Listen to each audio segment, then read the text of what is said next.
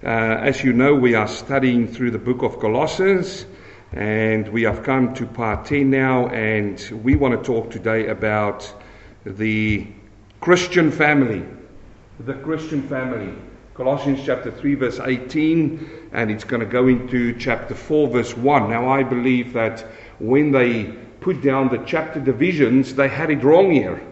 And I just need to uh, emphasize to you as well that chapter divisions wasn't there when the Bible was written. It's not as if they were written down and go, now I'm going to write down chapter 3, verse 18, and write down verse 18, and now I'm going to number it verse 19 and verse 20. When they written the Bible, it was like a scroll. They written a whole letter. That's why it's called the letters or the Gospels. They sit down and they wrote everything down. Chapter divisions only came in later. It is to help us so that I can stand here as a minister of the word this morning and I say, open up in Colossians chapter 3, verse 18. So oftentimes we get to passages and you go, but that part needs to be with the previous chapter. It's the same in John chapter 3. And when you talk about Nicodemus, there's a passage before that that, that fits in with the chapter of Nicodemus. And here is the same thing. In chapter 4, verse 1, I believe uh, uh, needs to belong with chapter 3. Uh, but today we're going to talk about a Christian family. And as we've seen over all of these weeks, that uh, Paul was giving them doctrine. There was this church in Colossae, a church like this church. Uh, and, and we want to praise God and teach the teachings of God in the church. But there's also the external influences who comes into the church people's thoughts and ideas. This is how I see it. And one of the biggest things people try to do these days is to convince everybody that the way that I see it is the right way. You know that? It's my way or the highway. yeah, you, you got that. And this is how people tend to think about things. This is how it works. No different in families. Sometimes in families, the husband is there and he goes, It's my way or the, come on, highway. and sometimes the wives in the families goes, it's my way or the highway. And some, some families, even the children, dictate the, the, the direction of the families. So this was a, a present thing in the, in, in the church. And if you go through the whole study of Colossae, which is absolutely fantastic, and it's on the net if you want to go back and listen to part one right through, and I highly recommend that to get a perspective of what's going on. If you look through the whole passage then and you see what's going on there, you will find out that he starts first and he deals with the church. And he says to them, there's all of these influences that wants to come in, Jewish uh, regulations, the philosophers, the Gnostics, and everybody wants to have a piece of the church. It's amazing that you see these people coming like wolf in sheep clothing and they try to capture the young sheep in the churches. And then he turns away from that and he talks about the personal, your personal life. And now he focuses on the family, the family of God in the next few passages. And it's a practical application here. Uh, and, and he's going to show us today, listen to this, God's order for the family. Over the many years that we've been in ministry, we have counseled so many couples who, who when they struggle in the marriages. And I'll tell you one thing that we've picked up it is that, that God's order in the family is not right. And when God's order in the family is not right, you have problems. God has got an order. He's not an unorganized God. He's not a disorder God. God has got a purpose and He's got a plan. And where there's a purpose in God's place, He will always give you the plan. And that's the same with marriage, first of all, and then with family. Now, you can't have a family if you haven't got a marriage. Is that right? Sort of right, isn't it? You can be part of a family as a child, but it eventually starts with the first family in the Bible. Where was that? In Genesis. In Genesis. So before we get into Colossians, let me give you the purpose for marriage. You go and you ask young people today, why you married? Uh, I don't know, because mom and dad's married. Uh, I don't know, because uh, it's the right thing to do. And not a lot of people know what's the purpose for marriage. Why did God intend for two people, a man and a woman, to come together to marry and to be part of a family? Why? What is his purpose? Let me give it to you. First of all, God's purpose for marriage is to mirror God's image. That's the purpose. That's why God brought you together with your husband and your wife. Forget about children for right now. I'm just talking at the first two who came together. And this is in Genesis. Genesis chapter 1, verse 27. And God created man in his image. Yes? In the image of God, he created him. He created them male and female. There's your first family male and female. Dare I say this morning, you didn't say male and male or female and female. Have you noticed? you just state what the Bible says and we stand on that. The first family is a male and a female. And then, if you look in chapter 2, he gives you a clear description of how God did that. It is like in Genesis chapter 1, he gives you the overview. And then in Genesis chapter 2, he zooms in and he shows you exactly how he created Adam and how he created Eve out of the rib of Adam. But that's the first purpose. So when you are alone and you're not married, you need to image what? You need to mirror the image of God. You are God's creation. God created you for a purpose, and the purpose is to worship Him and to mirror His image to the world. That's why. Adam, I create you to mirror the image of God to, at that point in time, the animal world. He didn't become an animal, he wasn't a monkey. We believe in creation, not evolution. So when he did that, the image of God was in Adam. And then he saw that it was not good that he was alone. Then he created Eve out of Adam. So the first, if you think, now when God brings two people together, a man and a woman, and he brings them together, the same that counted for the man to mirror God's image, and the same that counted for the woman to mirror God's image, and He brings them together in your marriage now. The first nucleus of a family, man and woman together, that needs to mirror God's image. That's, that's it. I don't care whether you're a doctor, whether you're a tent maker, whether you work on pavements, whether you work wherever you work. Your first purpose as a husband and a wife is to mirror God's image. How do I do that? Whatever I do, I bring God first. Husband brings God's first. Wife brings God's first. That's mirroring God's image. The second purpose for marriage is to mutually complete each other. In other words, I've got shortcomings, and he and my wife has got shortcomings, and I'm there to complete those shortcomings. That's how God made us. And again, it comes out of Genesis. In Genesis chapter 2, verse 18, and the Lord God said, It is not good that man should be alone. I will make him help meet for him. You see, I took this out of the King James because I just think it says it so good. That's why the English sounds a little bit strange. He says, I will make him a helpmeet for him. What does the word meet for him means? It means that where he's got shortcomings, I will complete it with the woman. That is what he said. And that is so, uh, we need to understand this. It doesn't mean they're a helper or a servant to him. The woman was never made to become a man's servant. Oh, lying down there on the couch watching telly and go, Oh, give me a drink, please.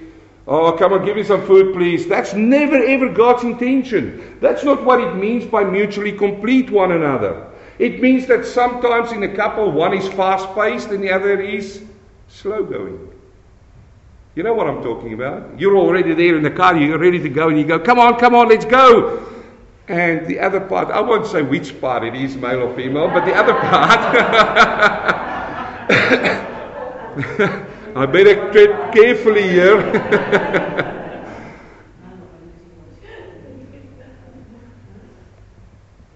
but so often you have it beep, beep, beep. Have you heard the honking? Beep. Wonder what's going on with that person. Beep, beep, beep, beep. And, and here it is. It is mutually to complete one another. And, and let, let, let me just explain this has got nothing to do with IQ. It's important what I'm going to say once I get into the study that you understand this. This is the foundation. If you understand the foundation of family and of relations and of marriage, the purpose, then you will understand what Paul is talking all about. Not only in Colossae, but also in Ephesians. Mirror God's image, mutually complete one another. Let me just say it outright. When we do marriage counseling, we always say to couples, you never discuss your husband or your wife's weaknesses with your mum or your dad or your friends. Never. Never. Because that exposes their weaknesses. It does not complete their weaknesses. When we do marriage counseling, we often say to couples and to parents, keep your noses out of your children's business. Yes? It doesn't go down well. Uh, we give it down with a grain of salt, though. but that is so true that a couple complete one another. There's no place there for father in law or mother in law. Have you noticed? It is, look at this the male and the female. He didn't say males. Is that single or plural teams? It's not the males who make a decision in your family, it's the male and his help is the females. No, it's the female. So important. There's an extra lesson just that I just quickly threw in there. But now let's look at the third purpose for marriage is to multiply. To multiply. And we see it. We see how multiplication happens. Genesis 1:28 and God blessed them. Let me just say that human beings are blessed. We are blessed he blessed them and said to them, Be fruitful and multiply and do what? Fill the earth and subdue it. There's the three purposes for marriage God's image, mutually complete one another, and to multiply. To multiply. And once you stay within God's purpose, you know what He's going to give you? There's also a plan he doesn't only give you a purpose. Now, this is not a marriage counseling session, so I'm not going to give you the plan right now. Because there's a five point plan there. It's all in Genesis. One of those plans is you need to leave and cleave. Leave means you'll cut the umbilical cord. I'm not saying move to a strange country, but that emotional umbilical cord is cut. Hence, husband and wife need to figure out for themselves how they're going to go through this life now, if they want you to help them and advise, they ask for that. And they come to you. Okay, but at that point in time, that's the nucleus. And this is what the enemy wants to destroy. This is what he wants to destroy. God's purpose to multiplication through the earth was to get a nucleus together of man and woman and then they get the multiplication. Children are born to that family, and through that is the order of God. First of all, you've got the husband, the wife, the children, the family, the friends, and then your workplace, and then the world. That's God's order. You mix with that order, you've got trouble. I'm not actually going to ask you, I'm going to tell you how it is. You say, on what basis are you saying this? I'm, I'm basing that on the Word of God and on of all of the counseling sessions that Leona and I had with couples. And the one thing that we notice is the order is wrong. And this is what he addresses today. So let's see how Paul sees what I just said to you. First of all, in Colossians chapter 3, verse 18, he turns his attention to the wives. And he says to them, Wives, submit yourselves unto your husbands as it is fit in the Lord. Husbands, love your wives and do not be bitter against them. Oh, man, this word submit is a difficult word for the world today. Isn't it? Submit. It has become the focus of the feminist movement. And I must say, it's most probably the most hated word amongst women today is this word submit. It is just true. You look around you and you say, the feminist movement is just now so much hyped up the world, and they say for years and years the, the woman has been pushed down. It's now her time to stand up under the, come out under submitting to the man and do their own thing. Isn't that what the world is saying these days? That's exactly what you hear. And they hate this word with a passion. No way. There's no way of submittance. Now, the th- first thing I need to say is that the word submittance does not mean that it cancels out equality. You see, what the world don't understand today about this world written in our Bible is they do not understand what the word means. So, the first thing, it doesn't mean that you're not equal anymore. And let me explain it to you this way. When God made Eve, did he make her out of the dust of the earth? No. No, no, he made her out of Adam, didn't he? So, how did he do that? The Bible says that he took what? A toenail. Did God have a clipper and he goes and he says, Adam, don't you just sit down there. I'm just going to take one of your toenails. Clip! And he takes the toenail. Have you smelled the toenail? I won't go there. and he could. listen to me today. God could have made Eve out of a toenail. That's how powerful he is. But, dear friends, he didn't make it out of a toenail so that she needs to be trampled all over or that men think she's the stinky thing in the relationship. Now, this is what he could also have done. And I believe that Adam had a full set of hair. Glenn, not like myself. But God could have come up to Adam and said, Adam, just sit down there. It's, it's just going to sting for a bit. But I, he could go up there and ping one of his hair out. He could have, couldn't he? And he could have made Eve out of a hair, could he? Oh, my God can do anything. But he did not use the hair, and I'll tell you why. Because he didn't make the hair so that the wife rule over the husband and feels that she's got, because in, in, in, your body, your hair is the highest point, isn't it? He, he didn't say that she is now in control of the man or all over the man. That's not how he created. But he went right to the rib. Where's the rib? It is equal. It is an equal place. And he take the rib. And what does the rib protect? The vital organs of the body. That's where he took her from. He took her out of the rib and he formed her. So let me first say that the word submit here this morning, if you sit here this morning and you've got a little bit of strain of feminism within your body, calm down, calm down. The word submit does not mean that she's now all of a sudden his slave or his laborer or his help, like it says in there. You need to understand this. The word submit does not take rid, get rid of equality. And this is what the feminists don't like.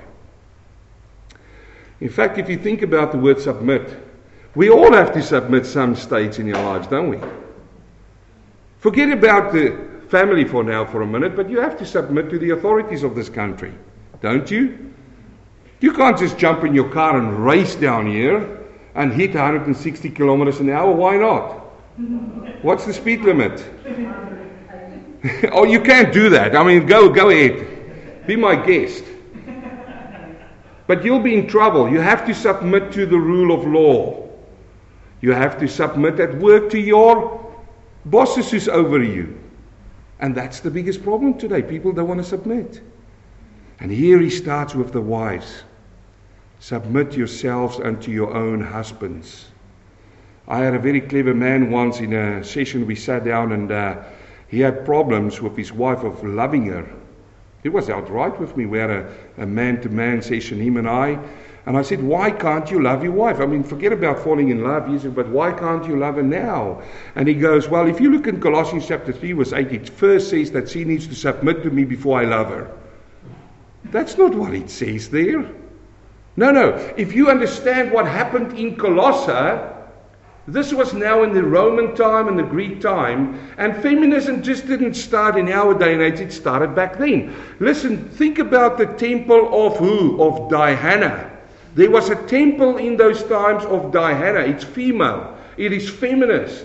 And then this is where it not only started there, it started before that. In fact, it goes way beyond. It started in the Garden of Eden, and we'll see that in a few moments. I'm going to take you all the way back there. But here's the problem. Back in the day, Paul warned the church, and he starts with the wives first, the females first, and he says, You have to submit to your husbands. Because in their day, with the temples there, this massive, gigantic temple of Diana, there was a lot of push towards female, and feminism was rife in the day as well. And he said for them, if church wants to work, if family wants to work, wives, first of all, let me address you, you have to submit to your own husbands as it's fit to the Lord. In Romans chapter 13, verse 1, he says, Let every soul be subject to the governing authorities, for there is no authority except from God, and the authorities that exist are appointed by God. So we need to see why husband subjects or wife subjects to husbands, and it's going to come out of these passages. In Ephesians chapter 5, he says the same thing. He says, Therefore, as the church is subject unto Christ, so let wives be to their own husbands in everything. Be subject to your, it means to submit. The word submit here comes from the Greek word hypotutasso, which literally means to be under in rank. Under in rank. And let me say it outright this is a positional thing, it's not an emotional thing. That is the key here.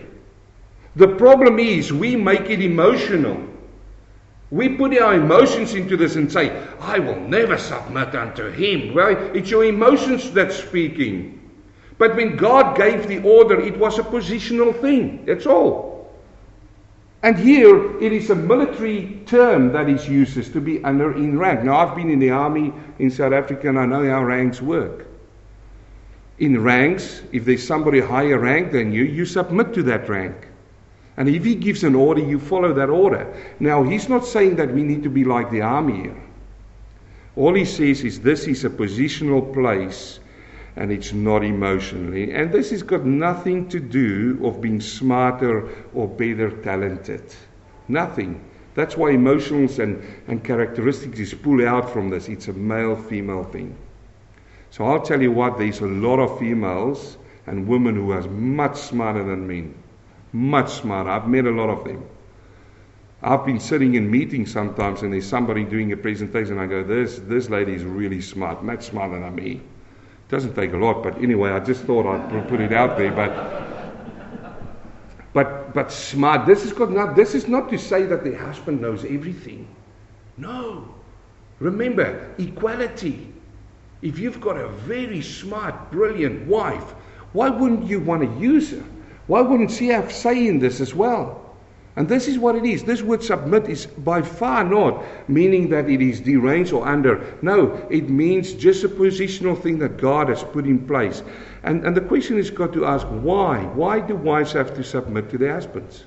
Well, let's look into this. In 1 Timothy chapter 2, verse 13, he says, For Adam was first formed, then Eve. Do you agree with that? Well, it doesn't matter whether you agree, it's true. okay?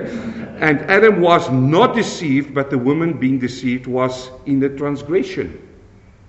Now, the thing, of, the, the thing here is that when God made Adam and Eve, Eve is way more emotional than Adam.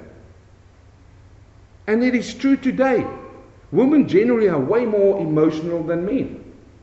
If you think of that's how God made them. If, if a mother gives birth to a baby, who's the best to nurture that baby in the first days, months?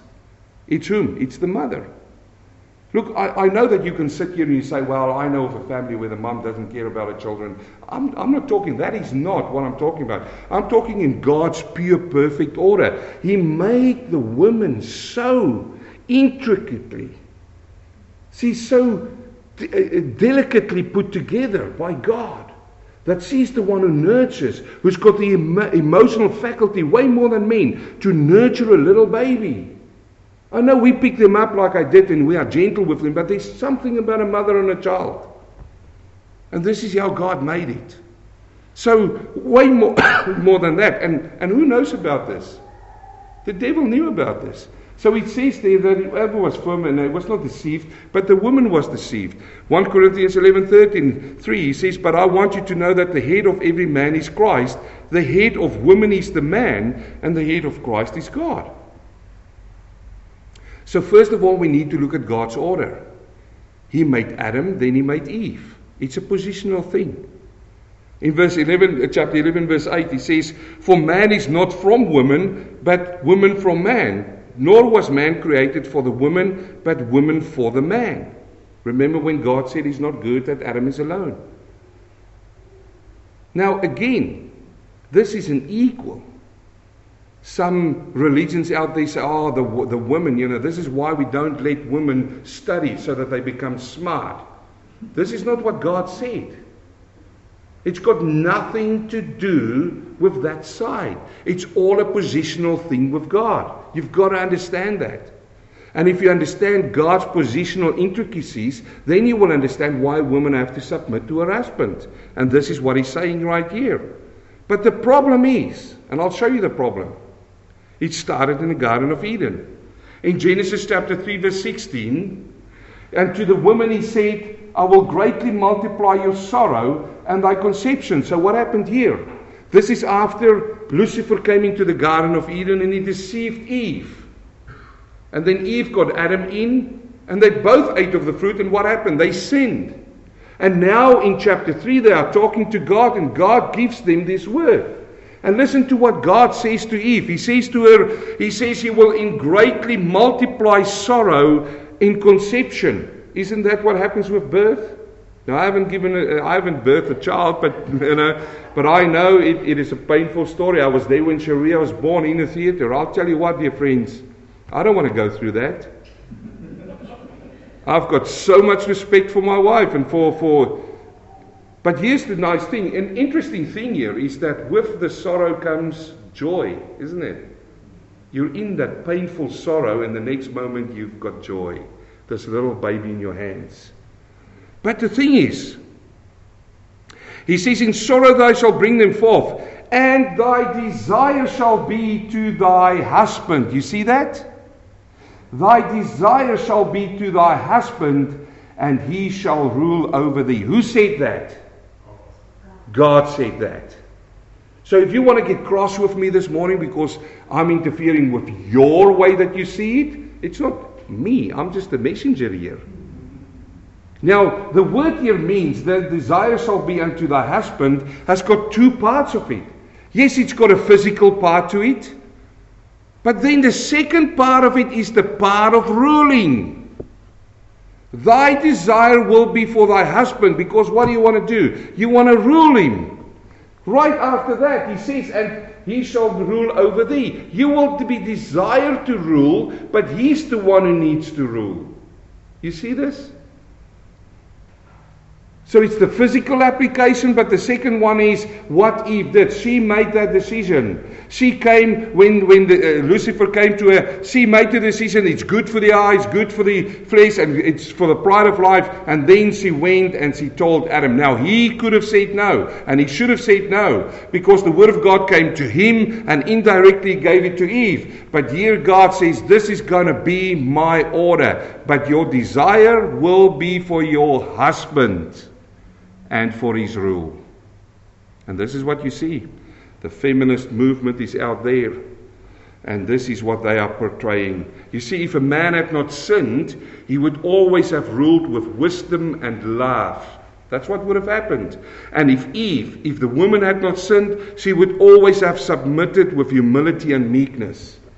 Again, do not let the world influence you around the word submit. It's equal in the eyes of God. He says, Wives, submit to your husbands. Um, now, wives need to do this as a part of their duty. I've got my clicker out there. Look at this now. He says, Wives, submit to yourselves as your husband, your own husbands, as it is fit in the Lord. Oh man, and I've had people coming and trying to tell me what that means, as it is fit in the Lord. We were sitting in these councils and we, we, we those words, and you get clever people out there. And, and these ones who says, well, this is written uh, to the husbands. When he wrote it down, he was meaning he had the husbands in his minds when he wrote this down. He says, Wives, submit yourselves to your husband. Why? As it's fit to the Lord. It means the husband, he's like God and he's got the final word. That's what it means.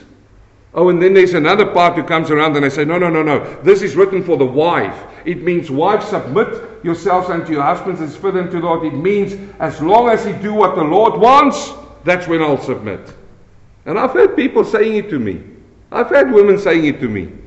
She said, But he's not doing, I can't submit to him. I said, Why can't you submit to him? Because he's not doing what the Lord wants him to do. And I said, What does the Lord want him to do? Oh, well, and then she starts with this whole list, and I go, Who decides what the Lord wants him to do? Now it's you. You see how tricky this can become? And that's what the devil wants to do. He wants to make it really tricky.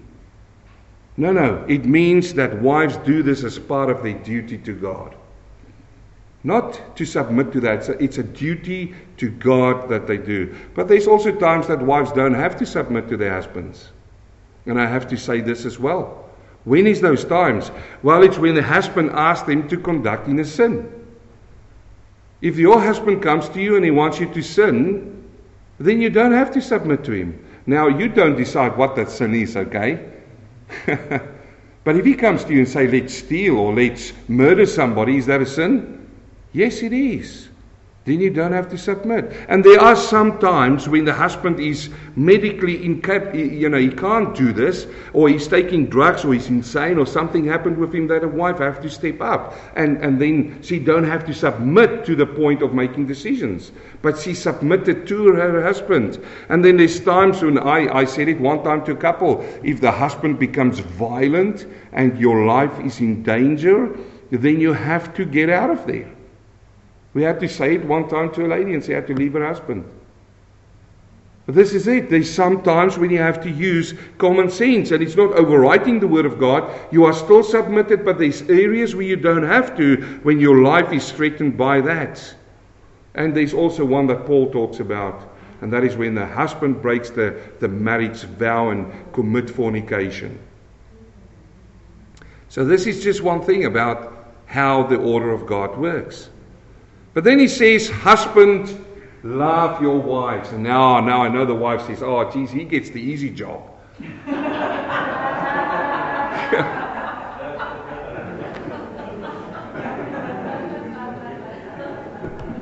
and do not be bitter against them. Why couldn't God say, Husband, submit to your wife and them start doing the hard work? But may I suggest to you that love in this sense, is the more weightier work. You see, when God said, uh, Wives, submit to your husbands, the way that God had that word submit is a protection for the wife. It is taking that responsibility away from the wife on a lot of things. And the reason why you have people today run off their feet and tired and families broken up is because people aren't doing that anymore. Back in the day, and I know things have changed.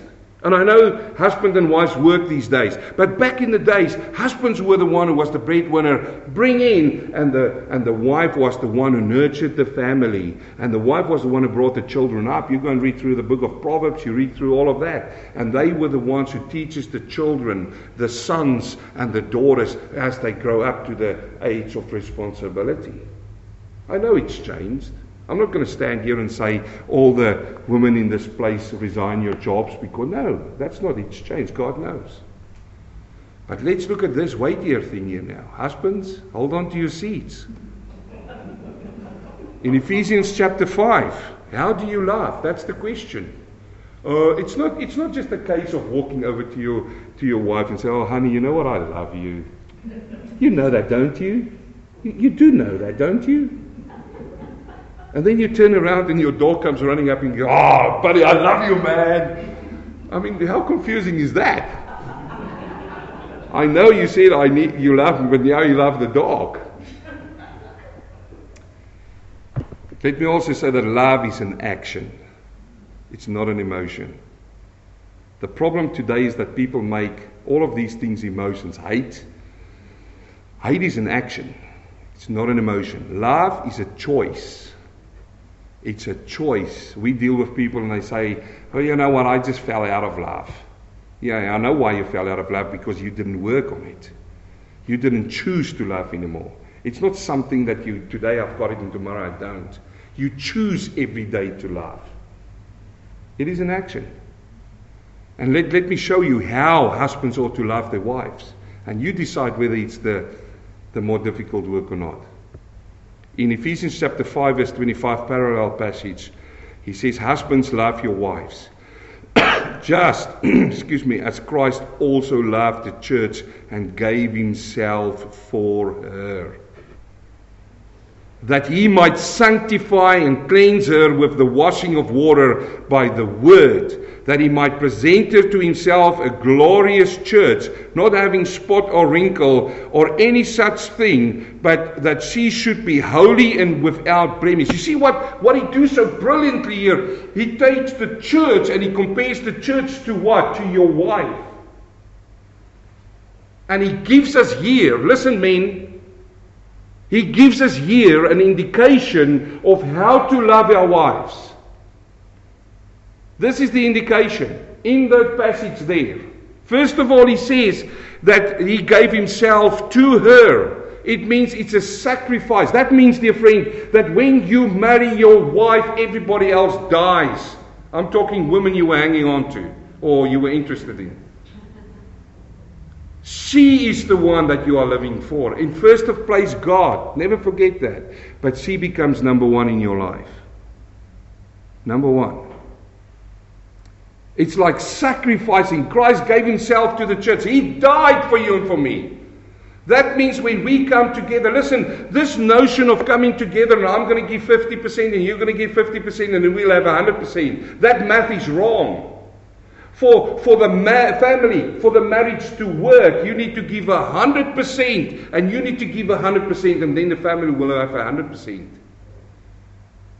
I hear so many counselings going on. Just give him 50%. You know, you've got to hold some back. There's no holding back here. When Christ went to the cross, he died totally 100% for the church. When you come into marriage, you husbands give yourself totally 100% to your wife. 100%. Are we clear about that? He gave himself. So if you give yourself, submittance becomes much easier on the other side. Then he says here, he says that he who might sanctify, who sanctifies? He, the Lord. You husbands sanctify her. What does sanctify mean? You set her apart. There's no other.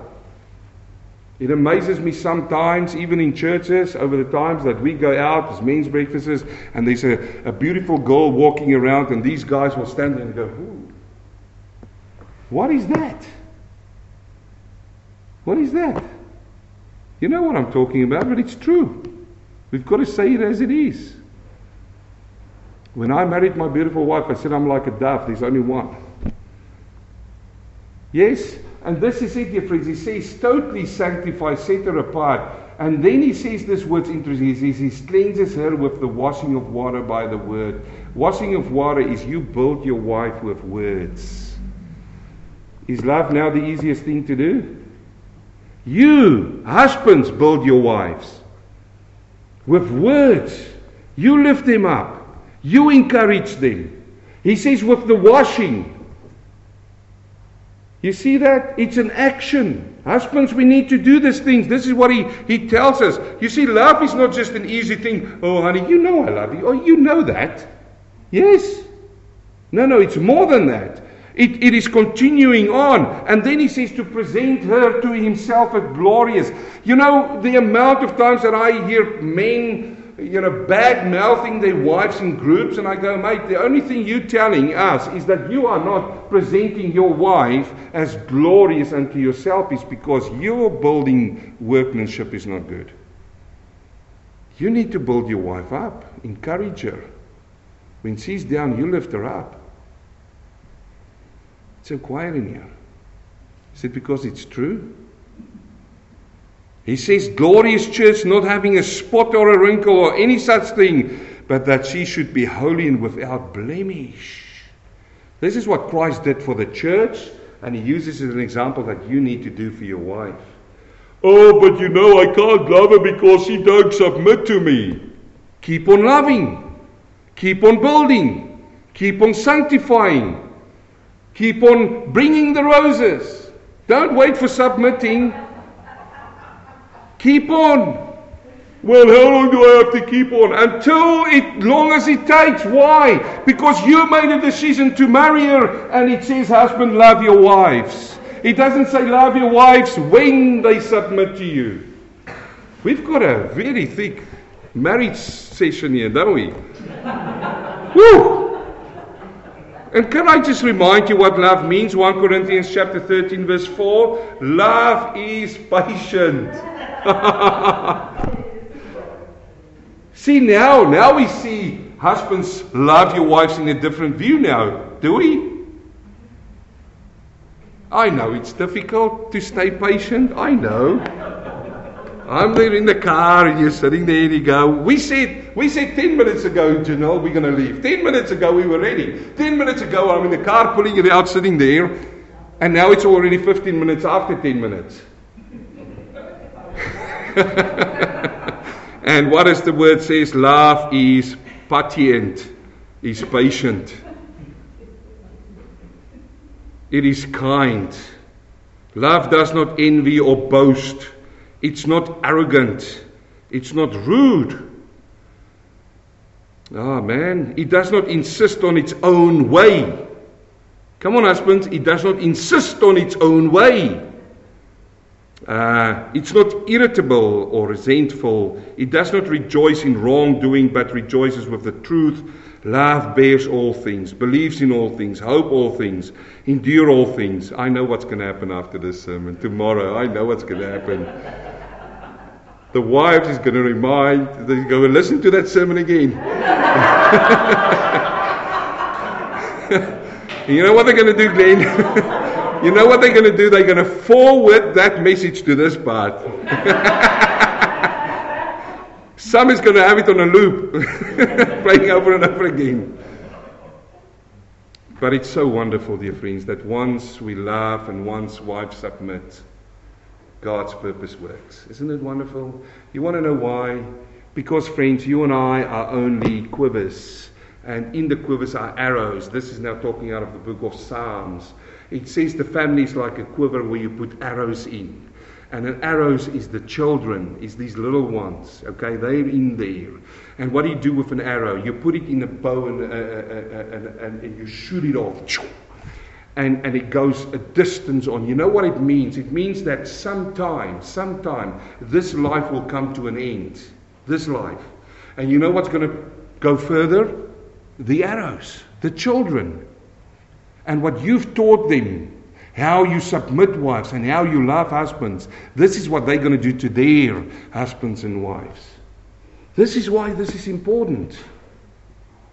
Now, we finish up with going quickly through this. Now that we have got the heavy part out of the way, the husbands and the wives, he says, Children, obey your parents. Obey your parents in all things. You see that? what does all mean? All. Duh. It's all.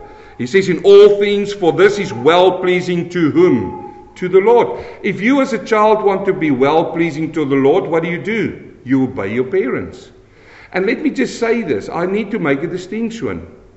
I always say, if you're under my roof, then uh, that is it. But if you move out, yes, you still obey your parents, but in a different capacity. Because I said it earlier on, you need to stand on your own two feet and start living your life. But obey your parents for always always.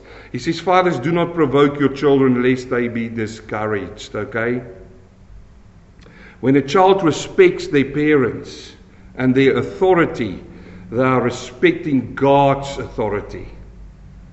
So if you disrespect your parents, it's not only going against your parents, you're disrespecting God.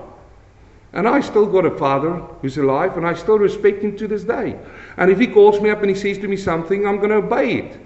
I'm going to listen to it. I'm going to give him the respect that he needs to have. But the thing is, we should also not provoke our children. Ephesians chapter 6, verse 3 says, Honor your father and your mother. He's talking to children. Honor them. This is the first commandment with a promise that it may go well with you and that you may live long in the land.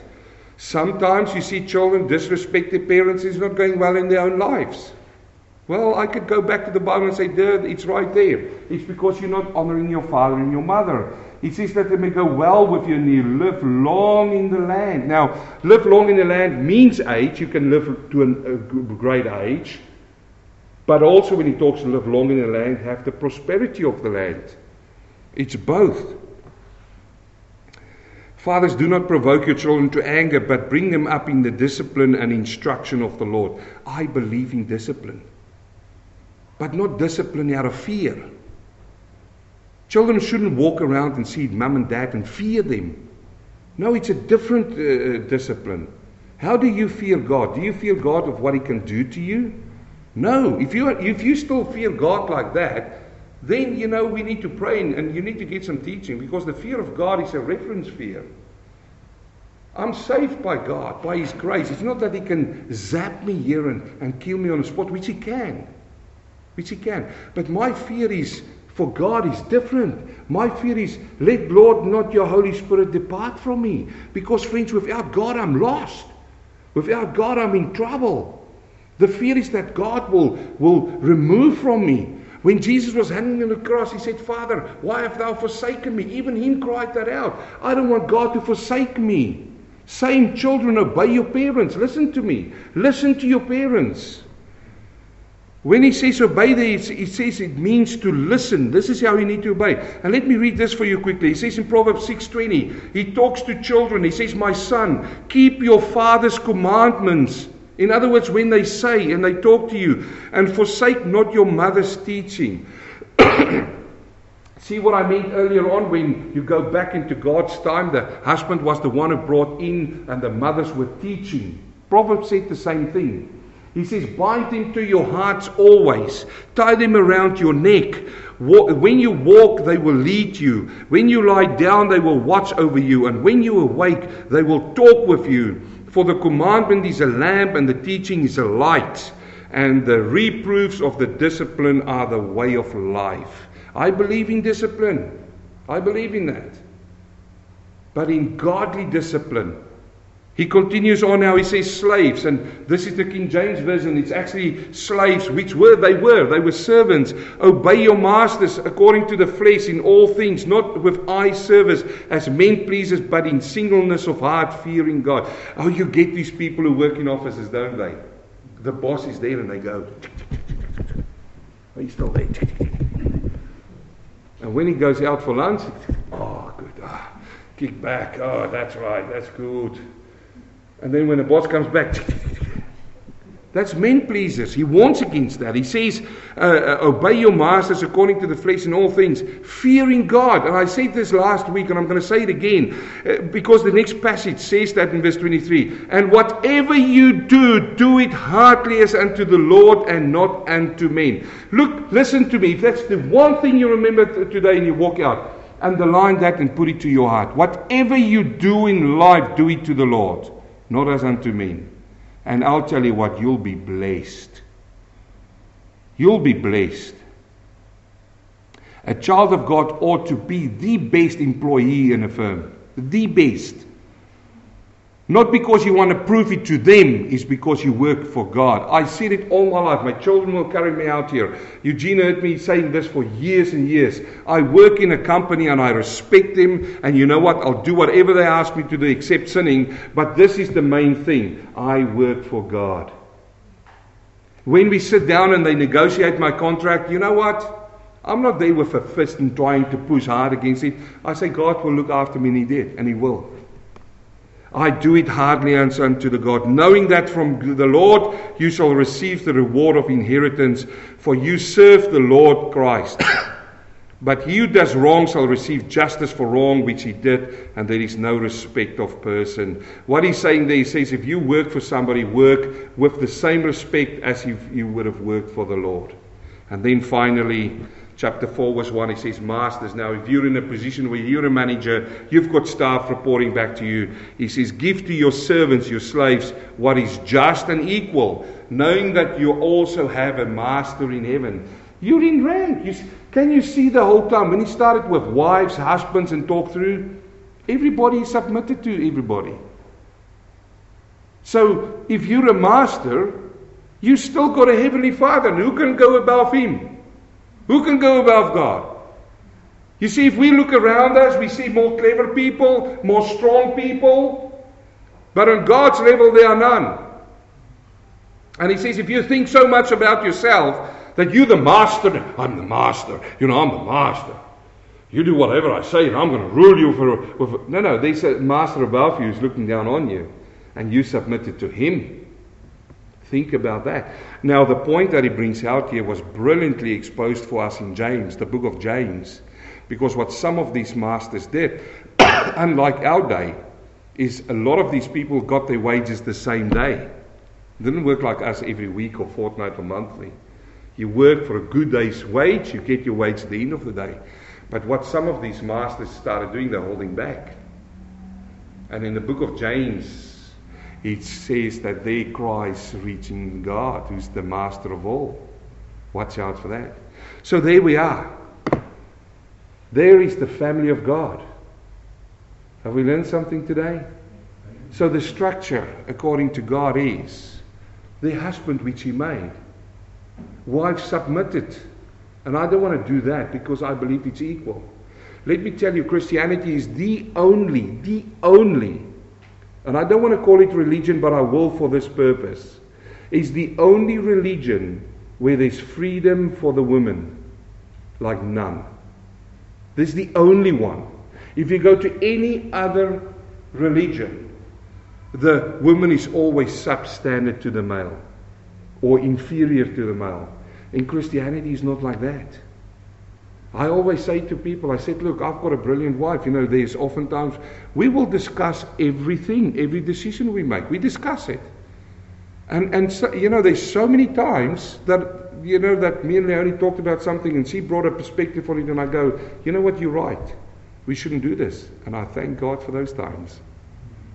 I thank Him because that was the right decision. But here's the thing once we discuss what we're going to do at equal, and we make a decision, the responsibility 100% falls on me, whether it works or not. I'm not going to turn around and say, but you said. You get where I'm going? That means there's equality. And then after that, now where we found problems is sometimes where the woman is more powerful in the house that's breaking God's structure, and everybody's got to do what mom says. You will have problems. Maybe you, you will have screaming shouts and everything going on.